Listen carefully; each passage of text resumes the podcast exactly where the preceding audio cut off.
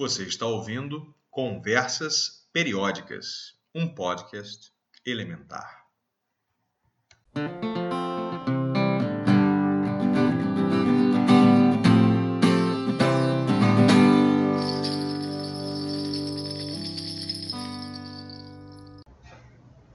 Nove. Flúor. No rótulo da pasta de dente que acabei de usar, está escrito o seguinte: abre aspas. Precauções. Se estiver ingerindo flúor proveniente de outras fontes, consulte seu médico ou dentista. Fecha aspas. Mais abaixo se lê, abre aspas. Contém monofluorfosfato de sódio, 1450 ppm de flúor. Fecha aspas. Seu professor certamente ensinou várias propriedades que juntas revelam uma sequência periódica para os elementos da criação. Por exemplo, a energia de ionização é definida como a mínima energia envolvida para retirar um elétron da camada de valência de um átomo neutro na fase gás. Assim, por exemplo, para o flúor, F, é preciso fornecer 1681 kJ por mol para formar o íon F+, e um elétron. Essa energia é bastante alta, na verdade. Bem, é a terceira mais alta entre todos os elementos, o que indica que o flúor tem pouca tendência a abandonar seus próprios elétrons.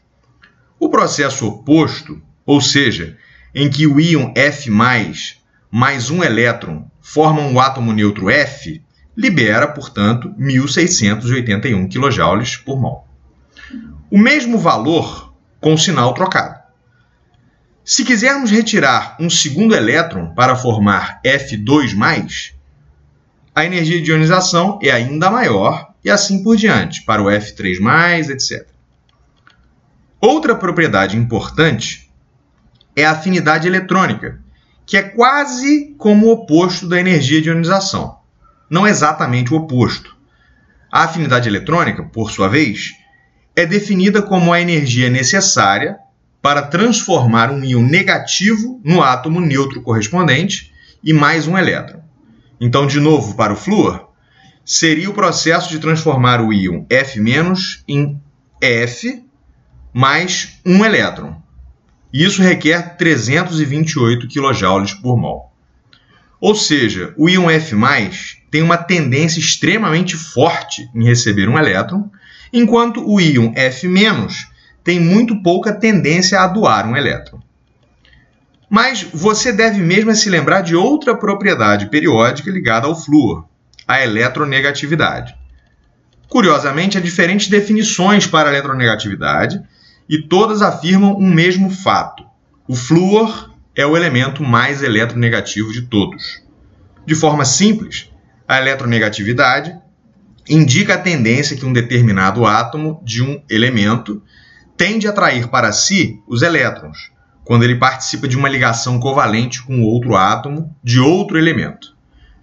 O valor da eletronegatividade, assim, revela uma média dos valores para um mesmo elemento em diferentes situações. O padrão, como quase em tudo na química, é o hidrogênio. Por exemplo, na ligação na molécula H2, na ligação HH, a molécula apolar diatômica do gás hidrogênio, ali não há favorecimento e nenhum dos átomos de hidrogênio atrai mais para si o par de elétrons que os liga, pois os átomos são idênticos. Já na ligação CH, simples, entre carbono e hidrogênio, o carbono possui uma tendência maior a fazer com que os elétrons da ligação estejam mais próximos dele, isso indica que para quaisquer átomos de elementos diferentes, o compartilhamento dos elétrons na ligação se dá de forma desigual. Na ligação CF entre carbono e flúor, o flúor traz para perto de si os elétrons e o mesmo se dá com a ligação HF, NF, OF, etc. Enfim, com todas as moléculas que tenham flúor em sua estrutura. O flúor é o elemento cujos átomos mais atraem os elétrons da ligação para perto de si. Isso é o que a eletronegatividade informa. Esta é a propriedade periódica em que o flúor é a estrela. Mas como definir isso? A princípio seria simples. Bastaria medir a distância dos elétrons que compõem a ligação até o núcleo do átomo, repetir para várias moléculas em que o elemento esteja ligado a outros elementos e tirar uma média. Seria simples se não fosse impossível. Não é possível saber em que parte da ligação estão os elétrons. Como a medida direta não é possível, usando um pouco de imaginação é possível pensar em alternativas.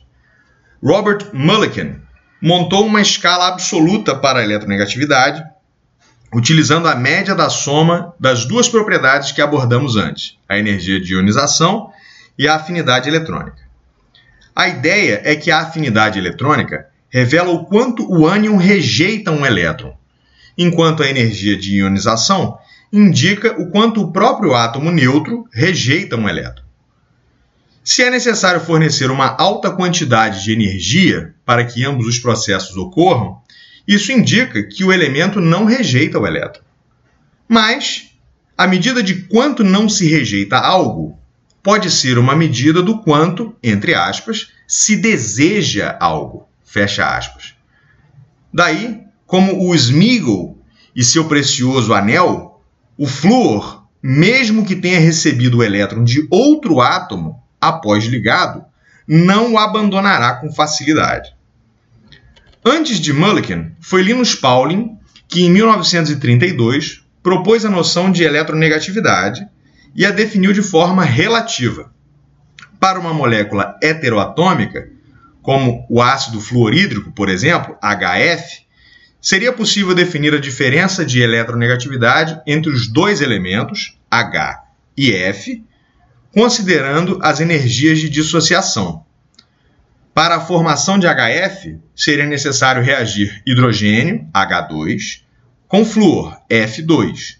Para romper uma molécula de HF, é necessário fornecer uma energia de dissociação. Para romper H2, outra energia de, dissociação diferente, e para F2, ainda outra diferente. A diferença entre eletronegatividades seria então proporcional à energia de HF menos a energia de H2 mais F2. Há ainda outras maneiras de se calcular a eletronegatividade, mas já está claro o seu propósito aqui. Indicar que o flúor é um elemento cuja característica é de atrair para si os elétrons, independentemente da abordagem que se use para medi-la. Isso tem suas consequências no mundo real. Nos compostos que compõem, o flúor atua para intensificar alguns efeitos. Por exemplo, em um ácido orgânico, a substituição de um átomo de hidrogênio por um de flúor torna a molécula mais propensa a doar prótons, tornando-a mais ácida.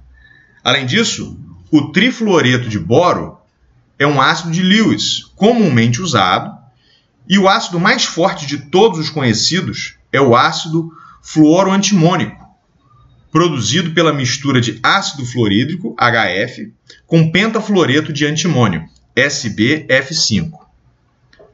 O HF por si mesmo é curioso.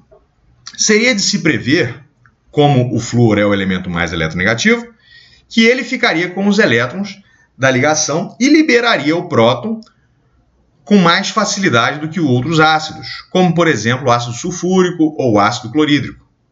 Mas o HF é, na verdade, um ácido fraco. Mas essa afirmação é técnica, pelo fato de que seu pKa é 3,18. Caso não se pudesse medir isso, ninguém acreditaria com base puramente na eletronegatividade. Além disso, mesmo sendo um ácido fraco, o HF é bastante corrosivo e tóxico. As explicações para o HF ser um ácido fraco, quando na verdade a expectativa seria de que fosse o mais forte dos hidrácidos, não são muito simples, mas tem a ver com a estabilidade do íon F- ser ligeiramente menor do que a estabilidade da molécula HF, uma vez que o tamanho do átomo de flúor, F, é muito pequeno para o número de elétrons que ele possui e acrescentar mais um elétron para formar F- requer mais energia do que manter o elétron na ligação. Essa é uma explicação, beirando o paradoxo. Vou tentar uma metáfora que espero que funcione. É como se o flúor fosse um forte e ágil ladrão de chapéus, mas ao mesmo tempo ele é muito pequeno para conseguir alcançar a cabeça de gente alta, a menos que ele receba uma ajuda da própria vítima. Um anão dificilmente consegue roubar chapéus de gigantes, a menos que o gigante o empurre para cima. Mal comparando, seria mais ou menos isso. O flúor tem esse nome pelo fato de que o minério pelo qual foi descoberto, a fluorita, ou fluoreto de cálcio, CaF2, ao ser adicionado a um metal, facilitava o processo de fusão, ou seja, tornava as coisas mais fluidas. Foi Jorge Agrícola, um humanista dos tempos do Renascimento, que fez essa notável descrição metalúrgica, pela qual o nome do elemento foi cunhado.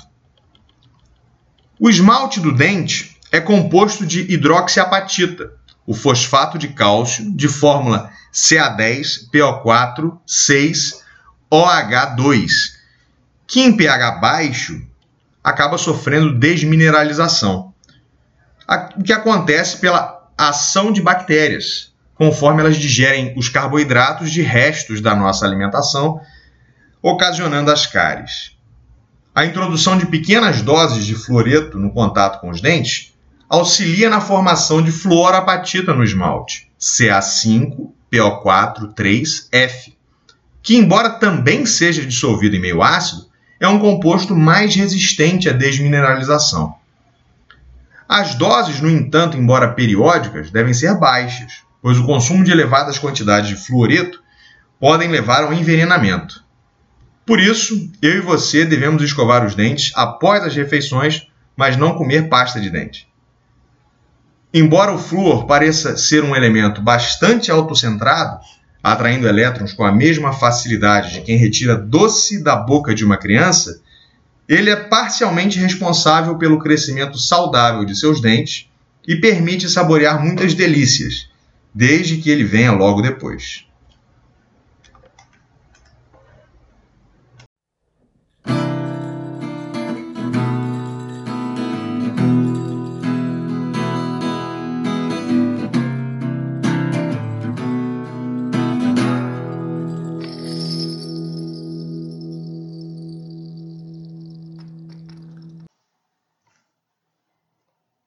Você ouviu Conversas Periódicas, um podcast elementar.